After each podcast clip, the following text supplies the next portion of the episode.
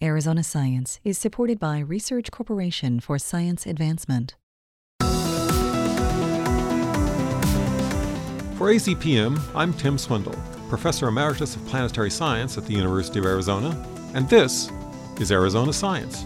Joining me today is Bryan Black, an associate professor in the University of Arizona's Laboratory for Tree Ring Research, who has been leading a team that pinned down the date of an earthquake 11 centuries ago that could have important consequences for the Pacific Northwest. Welcome, Bryan. Thank you.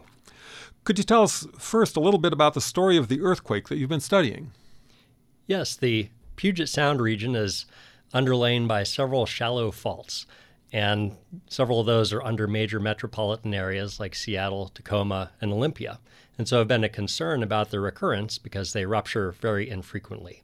So we need to have records that go much farther back in time than observational records to determine how frequent and what size those earthquakes were. And so there was a particular earthquake or earthquakes that you were trying to go after? Yes, geologists had noticed uh, several features on the landscape of, of landslides, evidence of a past tsunami in Puget Sound, and major landslides in Lake Washington and Lake Sammamish and the major metropolitan area of Seattle. And all these dated to about 1100 years ago. Bryan, you studied tree rings. How can you use that to date earthquakes? Well, earthquake activity can kill trees. And so in this major earthquake, we had trees that were part of major landslides that slid off of mountains into Lake Washington and Lake Sammamish, or other trees were drowned when faults ruptured and thrust up a cliff that impounded a stream that then flooded a forest and created a lake. And we can go back to that lake and still find those stumps that were drowned all those years ago and sample them. And if we can determine when the trees died, we know when the earthquake occurred. I think most of us are aware that trees add a ring each year so you can count them, but on a tree that died more than a millennium ago, how do you know what year to start counting? So, as climate varies over time, it induces synchronous growth patterns in trees, time specific barcodes in their growth. And what we do is match those time specific barcodes among trees, first of all, that were killed during the earthquake. And then we're fortunate to develop a very long 1300 year chronology from living trees that we could match those earthquake killed trees against. And when we got the match, we could determine when the earthquake killed trees lived and then when they died.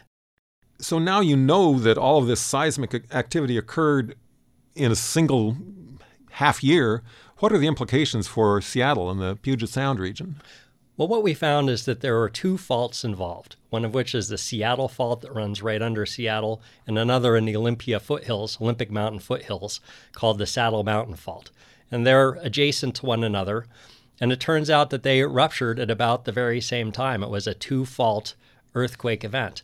And so within that six month period, either those two faults ruptured in rapid sequence within hours to days or months of one another, analogous to what happened near Turkey and Syria back in February with those terrible linked earthquakes that occurred there or that those two faults could have linked together and ruptured in one single earthquake with their energies combined into a much larger earthquake than either fault could have provided alone. But what we showed is that these multiple faults can link together to generate different hazards uh, than if they had ruptured individually over, say, a 100 year period. Instead, we show that they, they can rupture together and within a six month period over hours to even months does that have implications for disaster preparedness for Seattle? Yes. Right now, current hazard planning does not include the possibility of linked faulting. And so this shows, our work shows that linked faulting is a possibility. I'm a little curious about the logistics of this problem. You had to cut down dead trees that were underwater. Are trees that are underwater preserved well enough to study the rings? Yes, we were fortunate that these trees were preserved in cold, low oxygen environments, but was still a very considerable challenge to sample them because we had to get divers and an underwater chainsaw that's driven by hydraulics uh, to the site and then sample these trees underwater. Uh, so there was very low visibility and difficult working environments, but we were fortunate that the U.S. Geological Survey had extremely skilled divers who were able to harvest the samples that we needed to finish the project. Sounds good. Thanks for talking with us, Bryan. Thank you. Our guest today has been Bryan Black, an expert on tree rings who has been applying that expertise to study the seismic history of the Puget Sound region. This is Tim Swindle, and you have been listening to Arizona Science. You can also listen to this and other Arizona Science segments by going to the AZPM website at azpm.org.